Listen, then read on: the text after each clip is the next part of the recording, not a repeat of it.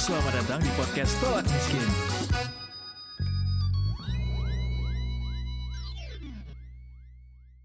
Selamat datang di podcast Tolak Miskin Detikers bersama saya Eduardo Smorangkir.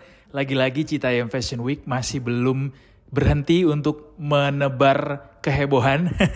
Keputusan Mbak Imbong sama istrinya buat daftarin merek Citayam Fashion Week baru-baru ini ke Kementerian Hukum dan HAM lewat PT Tiger Wong bikin heboh Detikers.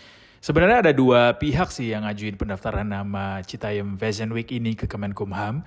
Satu lagi Indigo Aditya Nugroho. Tapi fokus warganet sebenarnya eh, kepada tindakan kedua pengaju tersebut yang dirasa nggak berhak sama nama tersebut karena hal itu dicetuskan sama komunitas. Istilahnya made by the poor, stolen by the rich, detikers. Kenapa sih sebenarnya Mbak Imung bela-belain sampai daftarin nama Citayam Fashion Week ini ke Kemenkumham? Kalau kita lihat di keterangan di media sosialnya, Baim bilang upayanya untuk daftarin Citayam Fashion Week ini ke Ditjen Haki Kemenkumham bukan untuk kepentingan pribadi, melainkan sebuah bentuk kepeduliannya terhadap kepentingan seluruh Indonesia. Menurutnya, hal ini perlu dilakukan karena ia punya visi buat jadiin Citayam Fashion Week ini sebagai wadah yang legal dan nggak musiman, sampai bisa memajukan ranah fashion Indonesia katanya kepada mata dunia. Visioner sekali ya, tapi emang sepenting apa sih sampai ini harus dilakukan olehnya? Memangnya harus dengan cara seperti itukah? Kalau kita tanya ke salah seorang advokat dan konsultan hak kekayaan intelektual, Doni A. Seyo Putra, tindakan ini dirasa kurang tepat detikers kalau argumennya untuk melegalkan acara ini. Legalitas usaha dan pendaftaran nama merek adalah dua hal yang berbeda katanya. Menurut Doni, justru pendaftaran merek ini sangat erat kaitannya dengan nilai ekonomi, di mana merek ini termasuk ke dalam aset. Dengan demikian, siapa pun yang berhasil mendaftarkan suatu merek atas namanya berhak untuk dapetin hak eksklusivitas merek ini. Ya, secara normatif memang tindakan ini nggak sama sekali salah ya. Tapi secara moral masyarakat tahu tentunya yang punya inisiatif ini kan para anak-anak Citayam itu. Tapi kenapa malah diambil alih sama orang lain begitu yang di luar dari komunitas itu. Lucu juga ya bagaimana fenomena yang tadinya adalah isu ketersediaan ruang publik dan integrasi transportasi malah sampai jadi rebutan merek dagang kayak gini. Fenomena sosial yang tadinya dirayakan dengan meriah karena berhasil mendobrak eksklusi sosial di perkotaan malah jadi perburuan aset gitu. Anyway, fenomena Citayam Fashion Week ini juga menimbulkan sederet opini detikers tentang munculnya tren ini. Ada yang bilang ini adalah sekedar tren musiman doang yang bakal hilang. Tapi kayaknya makin lama makin rame gitu ya. Tapi nggak sedikit yang percaya juga ini adalah settingan begitu. Bagaimana masa ini semakin lama semakin banyak dari berbagai macam penjuru. Bahkan di daerah-daerah lain di Indonesia juga ngikutin gitu. Dan sampai-sampai nih ada yang bilang ini bagian dari operasi intelijen katanya. Masa sih? Kita ngobrol-ngobrol yuk soal itu semua sama Profesor Renald Kasali.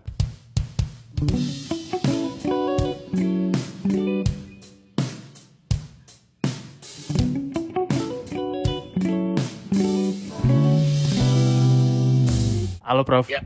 Prof mau nanya soal soal pematenan nama Citayam Fashion Week itu kan jadi rame akhirnya karena dianggap merampas apa yang sudah diciptakan kemudian dilegalisasi sama mereka untuk kepentingan sendiri. Tapi kalau misalnya dilihat dari kacamatanya Profesor Reynald, sebenarnya eh, ini kira-kira apa sih eh, Prof untungnya mematenkan sebuah nama atau brand ini untuk kepentingan dalam konteks Citayam Fashion Week ini, Prof? Pertama tentu saja harus dilihat yang didaftarkan Citayam Fashion Week itu sebagai apa. Oke. Apakah sebagai merek kopi, apakah sebagai merek pakaian, Mm-mm. atau sebagai tempat pelaksanaan anak-anak ini, Hmm. gitu loh. Nah kalau dia tempat pelaksanaan anak-anak ini, sebetulnya pemerintah bisa membatalkan karena ini adalah merek kolektif. Hmm, hmm. karena eh, Citayam Fashion Week ini adalah eh, sesuatu yang terjadi secara organik dan Betul. mungkin kita nggak tahu siapa yang melakukannya karena ini hasil kolaborasi dari banyak orang. Hmm, hmm. Ya. Apakah itu si Bonge CS kita nggak tahu juga Ya, ya. atau si or- anak yang wawancara dia, eh lu nama lu siapa? Lu udah lu pacaran berdua. Hmm, hmm, hmm. Nah, sejak kapan Content creator, Mungkin content dia- creator itu ya, Prof ya. Nah, ya. siapa itu mereka? Konten creator di TikTok dan uh, media sosial lainnya ya. itu. Ya, dan itu kan kerjaan banyak orang. Habis orang Ya, itu bikin, ya. orang lain juga bikin. Jadi uh, terus kemudian sekarang rame, ada gubernur di situ, ada ada macam-macam orang, termasuk detik yang bikin kontennya uh, Mm-mm. menyebarluaskan. Jadi itu Hmm. merek kolektif. Kalau itu menjadi tempat fashion week dalam arti tempat anak-anak nongkrong di situ dipatenkan, Mm-mm. gitu ya.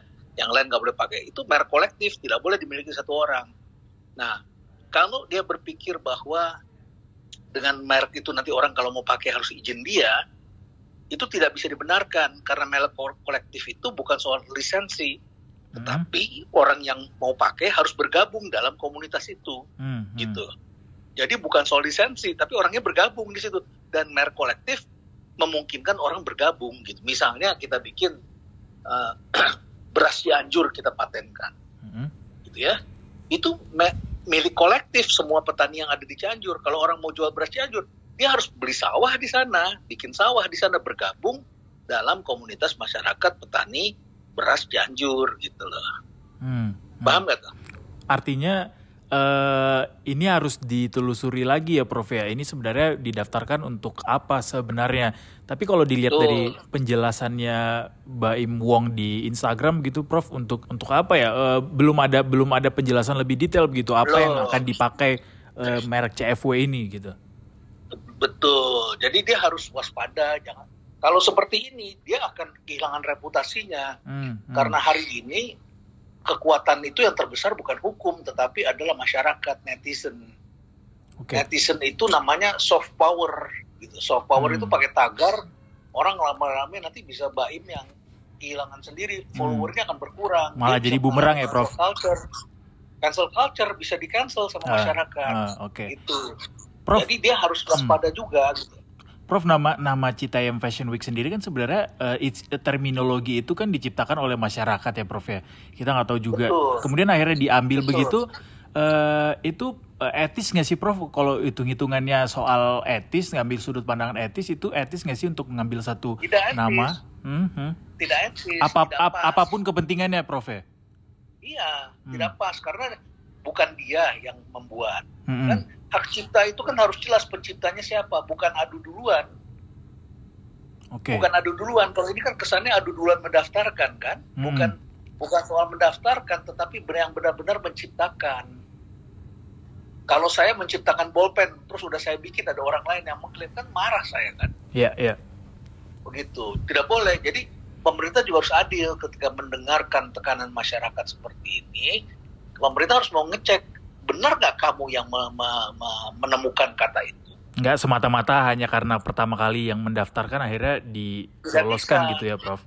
tidak bisa itu Hmm. cara lama dulu cara lama harus membuktikan siapa yang pertama kali memakai nah Oke. yang pertama kali memakai saja sudah bukan dia kan yang pertama ma- kali memakai kita lihat jangan-jangan detik ya kan? Hmm, ya siapa menyebut tahu itu ya. dalam satu liputannya siapa tahu Hmm. ya jangan-jangan ada lagi siapa begitu yang diinikan dan sudah tidak jelas dalam tahapan ini dan yang lain tidak tidak pula mempersoalkan. Artinya bisa dipakai oleh semua orang. Hmm, jadi media boleh pakai yang lain semua boleh pakai begitu. Oke. Prof, lantas kalau sampai didaftarkan ke Haki, eh, urgensinya seperti apa sih Prof untuk orang ini sampai mau mendaftarkan sebuah merek ke Haki? Tentu itu adalah aspek ekonomi Hmm. dengan begitu setiap orang yang nanti akan pakai kan makanya ini kan eh, hak cipta itu bisa dipakai dalam segala hal bisa saja nanti ada yang bikin taman di sana taman untuk anak muda atau kedai kopi namanya kedai kopi Citayam Fashion Week gitu ya Ya. nah kalau ada orang mau bikin begitu harus bayar tuh sama orang yang mendaftarkan Ah. dapat dia dapat license gitu dapat dapat eh, apa namanya uh, uh, fee Hmm, begitu hmm, harus hmm. bayar kalau nggak bisa dituntut Nah, jadinya dikomersialisasi dong ya dok, Eh, ya Prof ya. Ah, memang tujuannya mengkomersialisasi Oke, pada oke. karya cipta bisa didaftarkan dan dilindungi kan dengan begitu orang lain yang memakai tidak bisa sembarangan harus minta Mm-mm. izin Mm-mm, mm-mm. apakah bayar atau tidak tergantung dia mau terapkan bagaimana gitu ya Ah, Nah, makanya yang ideal ini adalah merek kolektif. Kolektif itu semua orang bisa memakai dengan bergabung komunitas itu. hmm. pada akhirnya berarti uh, sarannya lebih baik ini di, dibatalkan gitu ya, Prof ya? Lebih baik dibatalkan, hmm. biar jadi saran saya ini kan sekarang eh, kalau saya lihat liputan yang ada, semuanya hmm. rebutan gitu ya. Hmm, iya benar. Nah, saya takut sesuatu yang original ini hilang. Ini kan anak-anak kampung, anak-anak Citayam gitu hmm. ya.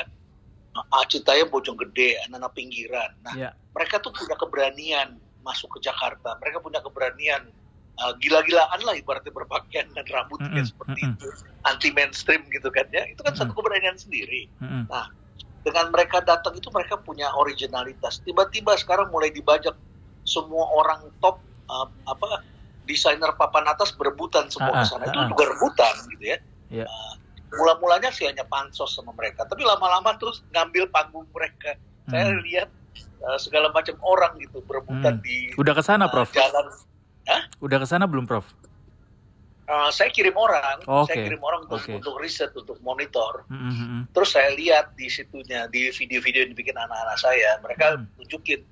Jadi jalan zebra cross itu sudah dipakai oleh segala macam orang yeah. yang tadinya dipakai. Semua zebra cross. Itu. Semua zebra cross dimanfaatkan. Mm -hmm. Harusnya uh, mereka memperkuat anak-anak itu, bukan aji mumpung hanya untuk berfoto, terus nggak ngasih apa-apa. Mestinya tuh mereka memperkuat anak-anak itu, memberikan mm -hmm. donasi, memberikan uh, pakaian yang mereka bisa bergaya, memberikan mm -hmm. apalah supaya mereka tuh bisa eksis, ya.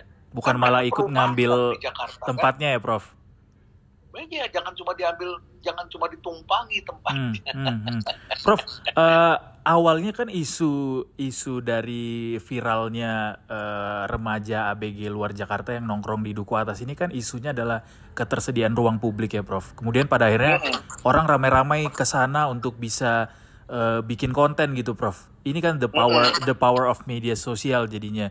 Um, hmm kalau lihat ini, apakah ini jadinya tren sementara doang kayak lima tahunan atau ini seperti apa sih Prof yang bakal lama berlangsungnya eh, model-model seperti Citayam Fashion Week ini Prof? Uh, kalau baru tahap awal sudah rebutan dan tiba-tiba semua orang ingin mengkapitalisir seperti ini, mm -hmm. ini saja cuma jangka pendek, bisa oh. cuma jangka pendek mm. ya.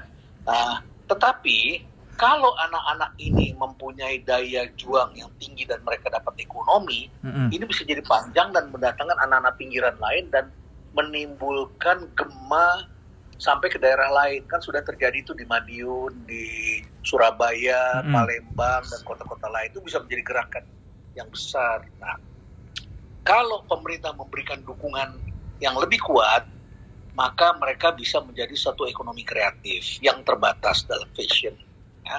Kalau pemerintah paham untuk mengembangkannya, mereka bahkan bisa menjadi uh, menjadi batu penjuru untuk ekonomi kreatif yang luas. Hmm. Uh, bahkan bisa menjadi transformasi untuk TOD TOD di sekitar uh, stasiun kereta api. Hmm. Nah, kan sekarang stasiun kereta api itu hanya dijadikan uh, apartemen kan? Iya. Yeah uh, TOD-nya hanya apartemen. Harusnya TOD-nya itu adalah ekonomi kreatif. Jadi orang naik kereta, turun di satu stasiun, bisa naik lagi ke ke, ke stasiun lain tanpa harus bayar lagi. Jadi pakai satu kereta, uh, ada satu hari itu bisa ganti-ganti kereta gitu, hmm, naik turun naik turun. Nah di setiap stasiun tuh misalnya ada di sini adalah tempat penjualan busana yang murah kerjasama dengan marketplace, ya. Yeah. Uh, jadi kan kan kelihatan tuh pakaian mereka dapetnya dari marketplace kan hmm, yang mereka pakai hmm, unik-unik hmm. yang jarang kita lihat ada di ada di mall kan pakaian betul, yang mereka betul. pakai kan? Nah, terus uh, ada ada sentranya di situ dan pembuatnya. Di stasiun berikutnya katakan dimulai dari mana ya? Dari uh, dari Depok gitu ya. Depok hmm. tuh dimulai dengan apa dulu gitu? Gamers kah ya? Nanti dari gamers berikutnya nanti ada pakaian game uh, stasiun berikutnya. Nanti ada lagi stasiun berikutnya makanan kuliner stasiun berikutnya nanti ada lagi uh, terkait dengan kosmetik gitu yeah. ini kan semua saling berhubung hmm. anak-anak muda ekonomi kreatif kan saling berhubung antara kosmetik kuliner uh, apalagi itu uh, game musik sehingga nanti puncaknya di SCBD di situ tidak hanya orang uh, jalan saja tetapi di situ juga ada lengkap ada kulinernya hmm, I see, I see. ada ada bandnya gitu ya. Nah itu ekonomi kreatif semua. Nah kalau pemerintah berikan dukungan sampai mereka dikasih tempat penginapan anak muda yang gratis, kan kasihan mereka tidurnya di jalanan tuh ya. Mm-mm. Ya. Mm-mm. Karena uangnya nggak ada, mereka tuh cuma belanjanya nutrisari nih kalau saya hasil riset yang anak-anak turun Mm-mm. cuma minum nutrisari sama cilok. Iya. Iya. Kalau kalau ngopi yang 500 perak yang Starbucks keliling itu Starbucks pakai keliling sepeda. pakai sepeda. Ya. Prof berarti Cuman itu. Berarti untuk memberi eh, tren ini supaya bisa berkelanjutan, memberikan dampak ekonomi yang baik dan berkelanjutan begitu, pemerintah harus eh, lihat eh, fenomena ini untuk bisa di di ini ya Prof di dikelola eh, supaya bisa berkelanjutan gitu ya Prof. Karena kan memang pada awalnya Iya. pada akhirnya ini memberikan dampak ekonomi yang baik juga ya Prof. Oh bagus banget. Mm-mm. Karena mereka anak-anak muda ini calon pengangguran, kan mereka belajarnya beda dengan anak sekolahan di kota. Mm-mm. Anak sekolahan kota kan terstruktur duduk di kelas. Mereka anak jalanan, nggak sekolah lagi, dikasih beasiswa nggak mau, benihnya bakal jadi pengangguran. Iya. Benihnya bakal jadi pengangguran. Sekarang mereka menemukan tem- uh, apa kegiatan yang bisa menjadi ekonomi. Mm-mm. Tapi cuma dijadikan tempat senang-senang orang nonton. Orang Hmm. cuman uh, selfie-selfie, nggak ada yang kasih donasi, nggak ada yang kasih makan, nggak ada yang tempat makanan murah, penginapan murah buat mereka, terus nggak ada tempat arena berkarya bagi mereka, nggak ada yang ngajarin mereka merek bonge itu bisa menjadi merek pakaian misalnya. Hmm, hmm. Jadi, jadi akhirnya mereka hilang. Nah itulah yang kita mesti hindarkan. Bangunnya udah susah, jadinya ini kan seperti pemberian Tuhan tiba-tiba jadi besar gitu ya Hmm. terus tiba-tiba hilang karena tidak di, di- diwarnai dengan regulator yang paham tentang pembinaan ini. Hmm. Gitu. Termasuk dengan Harusnya termasuk dengan saat ini malah jadi yang rame yang anak Jakarta yang di sana menginvasi tempat mereka ya Prof. Walaupun sebenarnya Iya. itu nggak dibilang tempat mereka juga sih ya Prof ya. Iya. Oke oke Ter- Rebutan, termasuk juga rebutan. ter- termasuk juga pematenan nama Citayam Fashion Week ini ya Prof ya itu juga termasuk Iya. sesuatu yang negatif ya. Anak-anak kampung itu kan anak Citayam nggak ngerti gitu-gituan Mm, kan, mm. nggak mikirin dan mereka cuma dijadikan objek untuk pansos supaya followernya naik gitu. Kan gimana begitu ya? Oke oke. Kalau menurut saya ini harus ada solidaritas sosial di antara para para penggerak. Saya yakin Baim itu anaknya baik. Saya Oke. baca apa yang dia lakukan tuh dia memberikan kebaikan. Maka saya ingin mengajak Baim itu udahlah itu nggak usah dipatenkan. Ditarik Serahkan aja aja, ya, Prof. kepada komunitas itu. Tarik aja, serahkan pada komunitas itu gitu supaya komunitas itu yang bisa memanfaatkannya dan Hmm. dia beri bimbingan gitu. Oke, Prof. Sekali lagi, Prof. Tadi soal eh, pemerintah diharapkan untuk bisa ikut turun tangan dalam dalam dalam hal apa, Prof? Prof, Pemerintah bisa turun dalam hal ini. Pertama memfasilitasi, jangan membunuh. Ah, membunuh tuh misalnya gini loh, Ah, orang yang lagi jalan disuruh minggir karena mobil mau lewat. Mm-mm. Menurut saya arah jalanan mobil harus dipindahkan. Oke, berarti desain eh, jalan di sekitar duku atas eh, TOD itu mesti di reevaluasi ya, Prof? Ya? Ya, jadikan itu seperti Malioboro, Oke. seperti jalan yang yang aman bagi pedestrian di situ. Ya, karena ini sudah terbentuk sekarang saat ini. Satu itu. Mm-mm. Yang kedua, berikan fasilitas untuk orang dari pinggiran naik KRL yang murah tengah Jakarta. Hmm. Karena mereka datang ke Jakarta bukan cari kerja, bukan mereka mau tinggal jadi warga Jakarta, tapi mereka ingin memberikan hiburan dan uh, melakukan konten. suatu kegiatan ekonomi, bikin konten yang bagus buat orang Jakarta jadi tempat wisata. Ya. Yang ketiga, beri dukungan supaya ini ditampung sebagai aspirasi dan setiap TOD itu menjadi sarana dukungan bagi mereka untuk berkreasi sehingga uh, uh, fashion show di, di Jakarta menjadi murah dan mudah Mm-mm. karena ada musiknya, ada kosmetiknya, ada storytellernya, semua ada di setiap TOD. Itu dukungan. Yang keempat, Mm-mm. fasilitas bagi seniman-seniman ini, anggap aja mereka ini seniman pinggiran kan. Mm-mm. Uh, fasilitas apa? Uh, kayak di luar negeri kan ada YMCA, tempat penginapan murah untuk anak-anak muda. Nah, di sekitar situ sediakan tempat penginapan murah bagi mereka yang sehat, yang mereka bisa tidur nyaman, pagi-paginya berkegiatan lagi, berapa hari sekali mereka pulang ke rumahnya. Jadi mereka nggak keleleran di jalanan tertidur di stasiun. Hmm, Oke, okay. Prof. Satu pertanyaan terakhir banget, Prof. Uh, ini pertanyaan pribadi sih sebenarnya. Benar gak sih, Prof? Ya. Dengan terjadinya fenomena sosial invasi, misal uh, quote and quote soal Citayam anak ABG Citayam ini ke Jakarta itu sebenarnya adalah bagian dari operasi intelijen negara, Prof. Jadi kayak, jadi kayak ini mereka ini sebenarnya potensi besar masa mengambang ya daripada dimanfaatin buat kepentingan macam-macam, mending diarahin jadi generasi senang-senang aja gitu, Prof. Saya kok nggak melihat itu ya karena uh. Uh, para Intel isinya tua-tua, para pemimpinnya, uh-huh. mereka nggak ngerti generation Z ini kayak apa bekerjanya. Uh-huh. Uh, menurut saya ini kerjaannya TikTok. Oke, okay, oke. Okay. TikTok, TikTok tuh pengaruhnya kuat banget. Jadi TikTok organik kan dari media orang, sosial ya, Prof?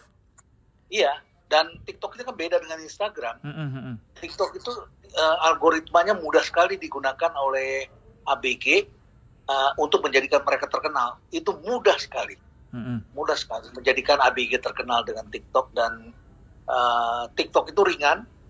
Terus hasil studi menemukan bahwa anak-anak muda ini cara belajarnya semuanya visual, mm. sedangkan orang tua cara belajarnya tekstual. Mm makanya dosen-dosen di perguruan tinggi disuruhnya pakai bikin skopus jurnal terus dosennya jadi ngajarnya pakai gaya kayak tekstual padahal anak-anak ABG sekarang ini generasi Z ini Z generasi Z ini itu belajarnya semuanya adalah bergaya TikTok hmm. ringan pendek disebut generasi Wallace hmm. Wallace itu kan kebalikannya dari slow kan iya benar slow generasi instan ya nah mereka itu cari yang instan gampang dan uh, virtual uh, visual hmm, gitu. Hmm, hmm, hmm. Caranya seperti itu. Nah, itu yang ditangkap oleh TikTok dan TikTok mempengaruhi mereka. Lahirlah uh, orang-orang uh, seperti ini. Ditambah dengan ada pandemi. Pandemi hmm, itu hmm. mengakibatkan ledakan uh, ekonomi luar ruang. Ya. Outdoor activity. Ini kan bagian dari outdoor activity. Hmm. Saya awal tahun tuh bikin 10 ledakan ekonomi. Saya bikin prediksi yang terjadi tahun 2022. Hmm. Hmm. Salah satunya adalah ledakan konten, yang kedua adalah ledakan uh, ekonomi luar ruang. Nah, okay. ini bagian dari ledakan konten yang berinteraksi dengan ledakan ekonomi luar ruang. Hmm, seperti yang terjadi di Duku Atas ini ya, Prof. Ya. Yeah. Oke, okay. ya. jadi ini oh, menurut Profesor uh, organik made by the trend of media sosial ya, Prof? Ya. Bukan operasi bin ya, Prof? Mereka nggak ngerti. Oke oke, okay. siap, Prof. Terima kasih banyak, Profesor Renald. Ya. Makasih, Prof. Selamat siang, Prof. Selamat siang, makasih. Terima kasih sudah mendengarkan podcast Tolak Miskin. Ikut baca dan dengarkan kami terus di detik.com.